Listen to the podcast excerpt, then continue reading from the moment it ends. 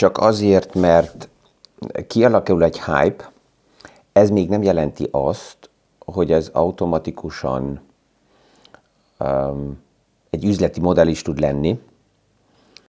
Mi is aktuális pénzpiaci témákról, összefüggésekről beszélgetünk. Gazdaságról érthetően János Zsoltal. Üdvözlünk mindenkit a mai PFS Kávézac podcaston. És ez, ez, ez az, ami pillanatnyilag foglalkoztatja a piacot. Egy pár napja a mesterséges intelligencia témáról, a Jet GPT-ről beszélgetünk, és az az érzésem, hogy ez egy darabig még meg fog maradni. Már csak azért is, mert kialakul egy hangulat a piacba, amit persze, hogy egy pár szereplő, főleg azok, akik a tőzsdén vannak, ki akarnak használni, és akik még nincsenek a tőzsdén, ez a szinte ideális helyzet akkora, hogy specseken keresztül akár megjelenjenek és próbáljanak pénzt összegyűjteni. A specs konstrukció körüli zaj egy kicsit lecsengett 2020-2021-ben, ez nagyon robbant.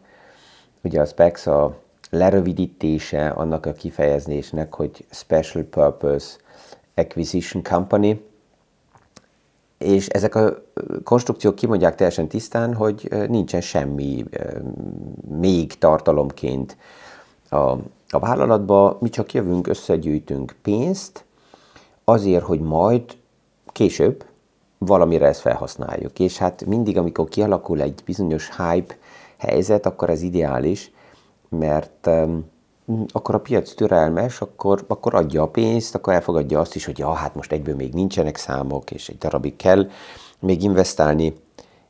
E, Goldman Sachsnak egy nagyon józanító elemzése azt is mutatja, hogy ezeknek a specs e, konstrukcióknak általában olyan 65-70 százaléka másfél-két éven belül teljes csőd, és mégis vannak olyan milliók, olyan helyzetek, amikor ezek e, elindulnak.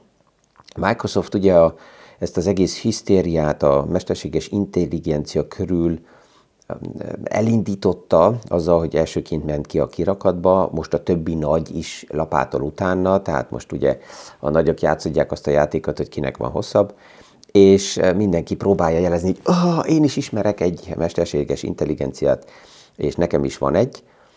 Um, tehát Microsoft kiment, prezentálta kedden azt, hogy akkor ők a JetGPT-t hogy fogják beépíteni az ők kereső rendszerükbe, a Bingbe. Erről már ugye beszéltünk, hogy eddig inkább a Binget kereszt kellett keresni, mint hogy a Bingen keresztül lehessen valamit keresni.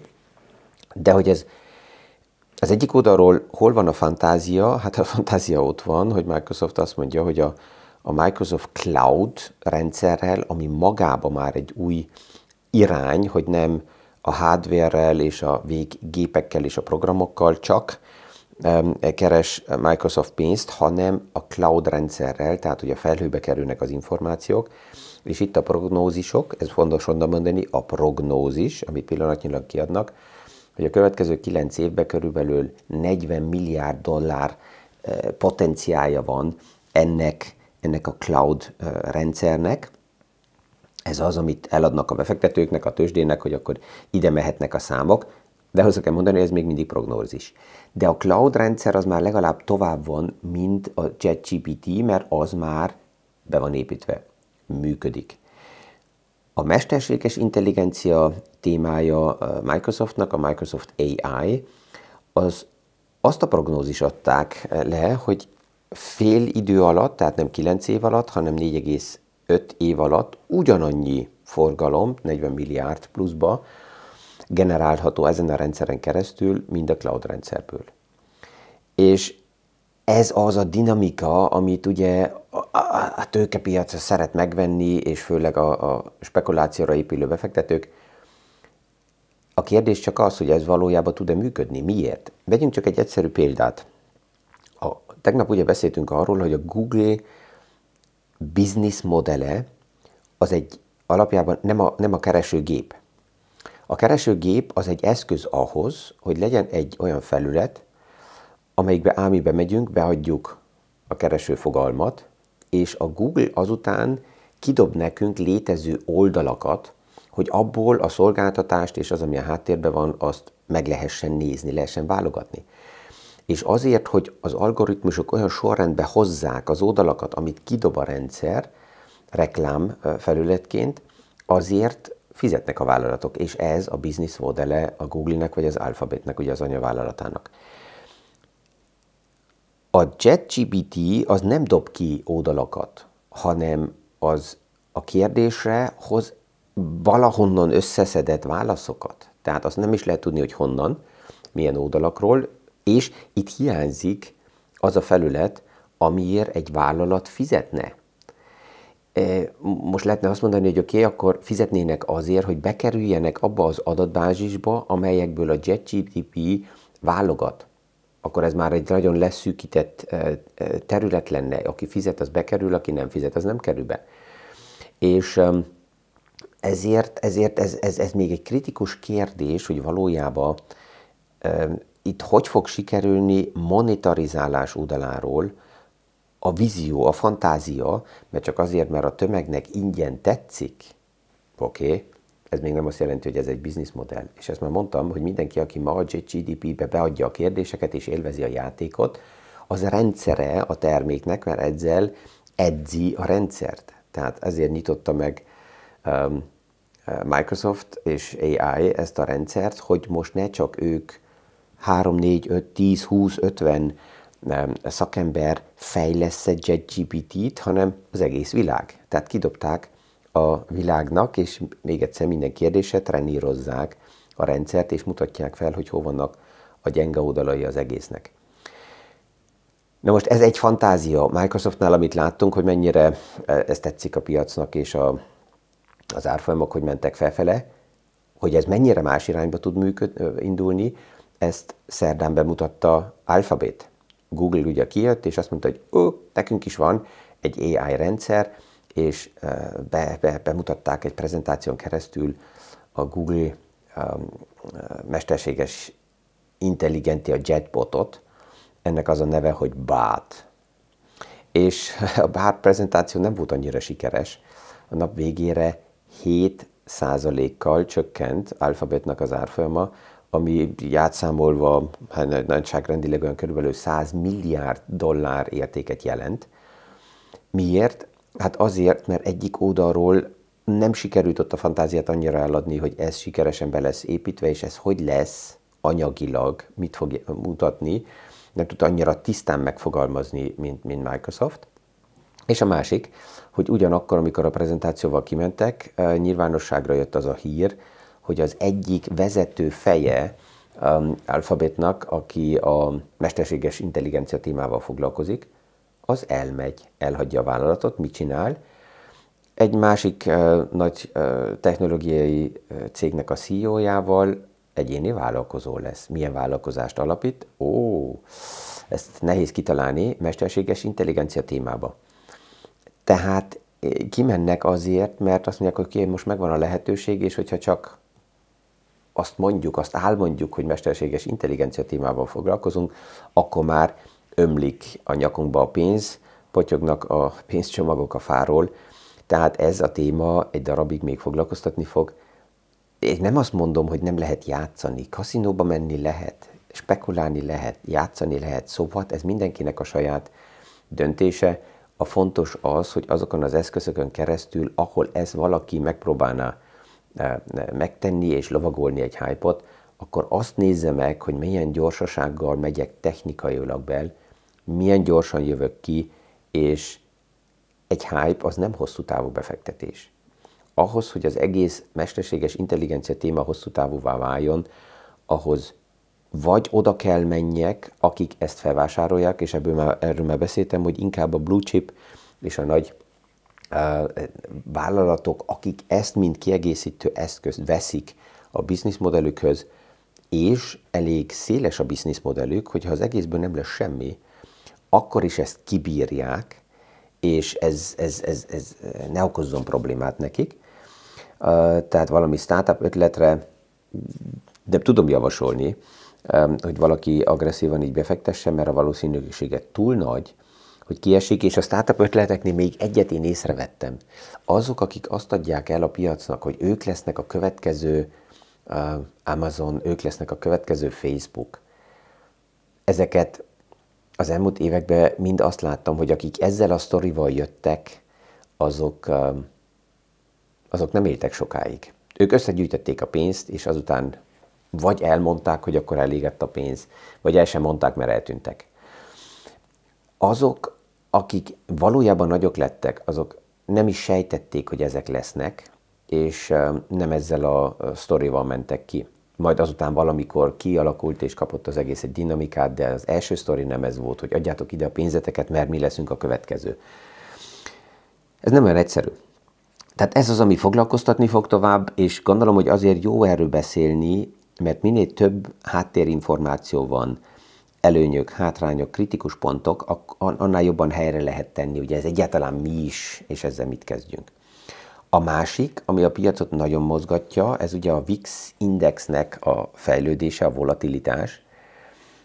Itt már a múlt heti mozgások mutatták azt, hogy itt nagyon-nagyon erősen a piac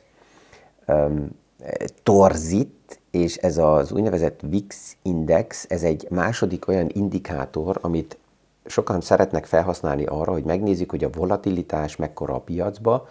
Ha magas a volatilitás, akkor e, ideges a piac, ha növekszik a volatilitás, és akkor esetleg a döntési folyamatba, vétel vagy kiad, e, eladási folyamatba ezt felhasználják.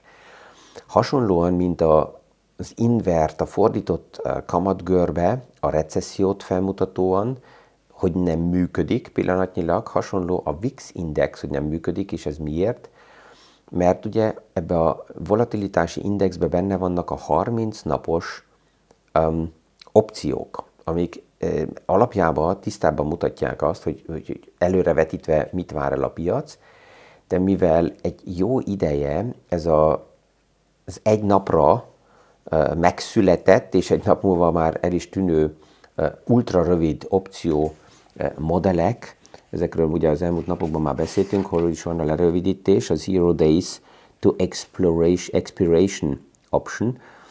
Tehát ezek a nagyon rövid opciók a piacot ma nagyon erősen mozgatják, és alakul egy olyan kép ki, hogy itt a, a farok kezdi csóválni a kutyát, mert több mint 50%-a a napi forgalomnak a piacokon az ilyen ultra rövid mozgás.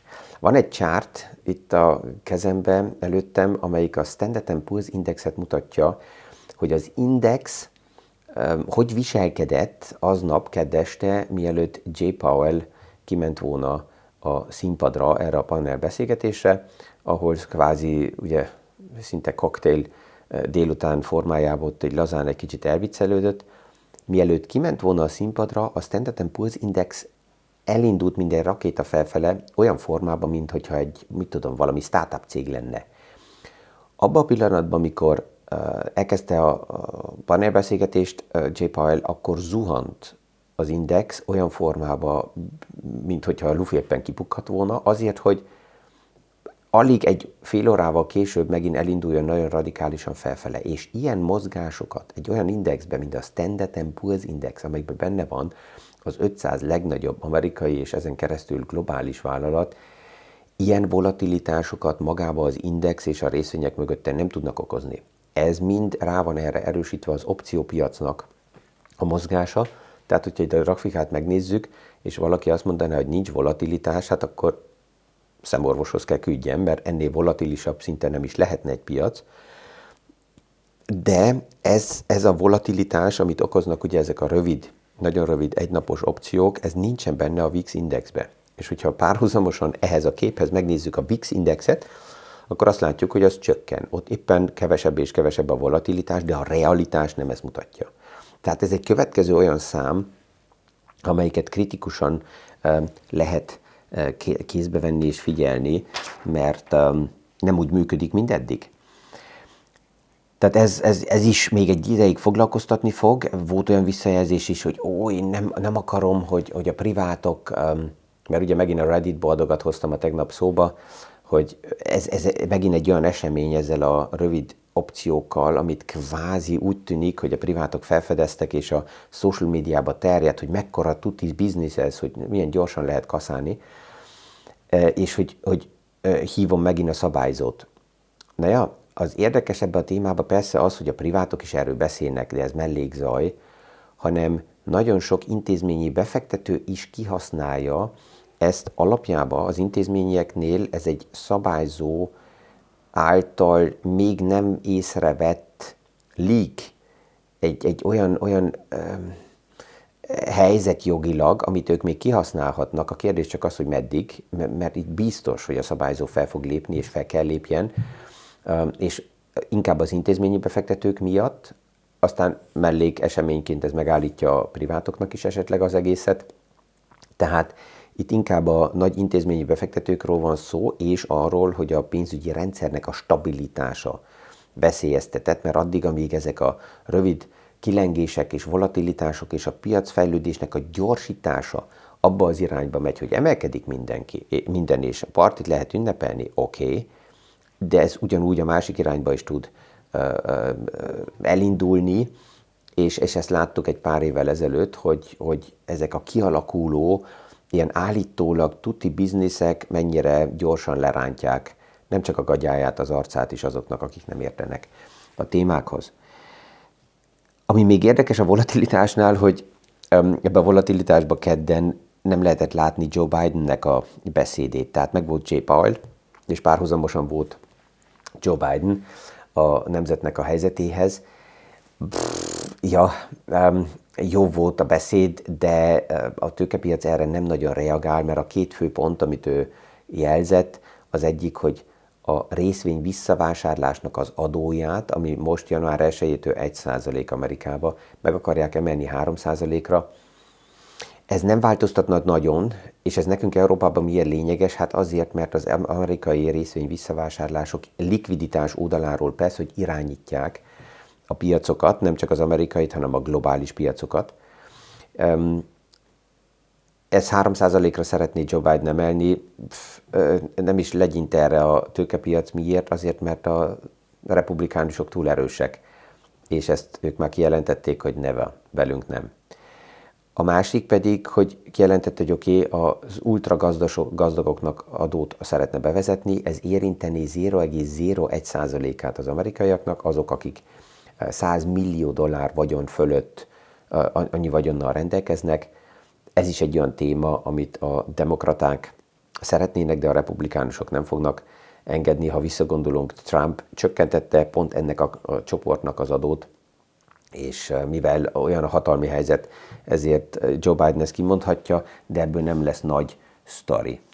Tehát, hogyha ezt így megnézzük, akkor e, e, érdekes háttéresemények vannak, amik még nincsenek annyira kinnak kirakatba, de abból indulok ki, hogy a hétvégén és azokban a médiákban, ami így hetente vagy havonta egyszer megjelennek, a mesterséges intelligenciára számíthatunk, hogy ez mint téma megjelenik, attól függ, hogy ki milyen oldalon van pillanatnyilag, hogy mennyire lelkes és eteti ezt a hype-ot, vagy pedig esetleg kritikusabban világítja meg, abból a szempontból lesznek a cikkek. Um, és a másik pedig az opció témája, ez foglalkoztatni fogja a piacot, minél erősebb lesz ez, és a múlt héten csütörtökön az volt az érzése a piacnak, hogy rekord szintű az opció lebonyolítása egy nap, hát ez a rekord tartott ezen a héten keddig, és akkor már megváltozott. Tehát mindig, amikor van egy ilyen esemény a piacban, ami le nagyon rövidre tud fogadni a piac, azt eddig ugye megcsinálta ilyen 30 napos opciókkal, ez most egynapos opciókat csinálja, és nagyon erősen mozgatja a piacot, ami veszélyes is tud lenni, mert ugye a piac kilengése mögött vannak technikai határok, technikai rendszerek, amelyek elindítanak azután bizonyos trendeket, vagy vásárlásokat, vagy eladásokat, attól függ, hogy hova mozdul éppen a piac.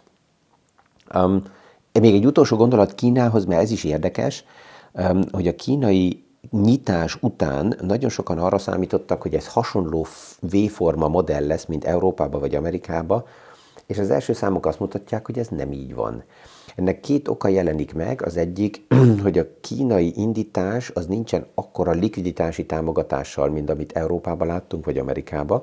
a középrétegnek nincs meg az a tartaléka, mint nálunk, plusz a második, ami lényeges, hogy ott van azért a háttérben szinte két éve az ingatlan lufi probléma Kínába, és ez nagyon sok likviditás kivon a piacból, ami egy reopening helyzetben akár a V-forma feltaszításhoz kellett volna, és ezt kezdi a piac beárazni, hogy azért kínai nyitás az nem olyan dimenzióba fog menni, mint amit láttunk 2020-ba és 2021-ben Európába és az amerikai piacba. Ezekkel a gondolatokkal ma is elbúcsúzok. Hónap reggel részletesebben még Kínáról fogunk beszélgetni, és ja, örvendek, hogyha újra ott is találkozunk. Kellemes napot kívánok mindenkinek, és a viszonthallásra a következő PFS Kávézatsz podcastig.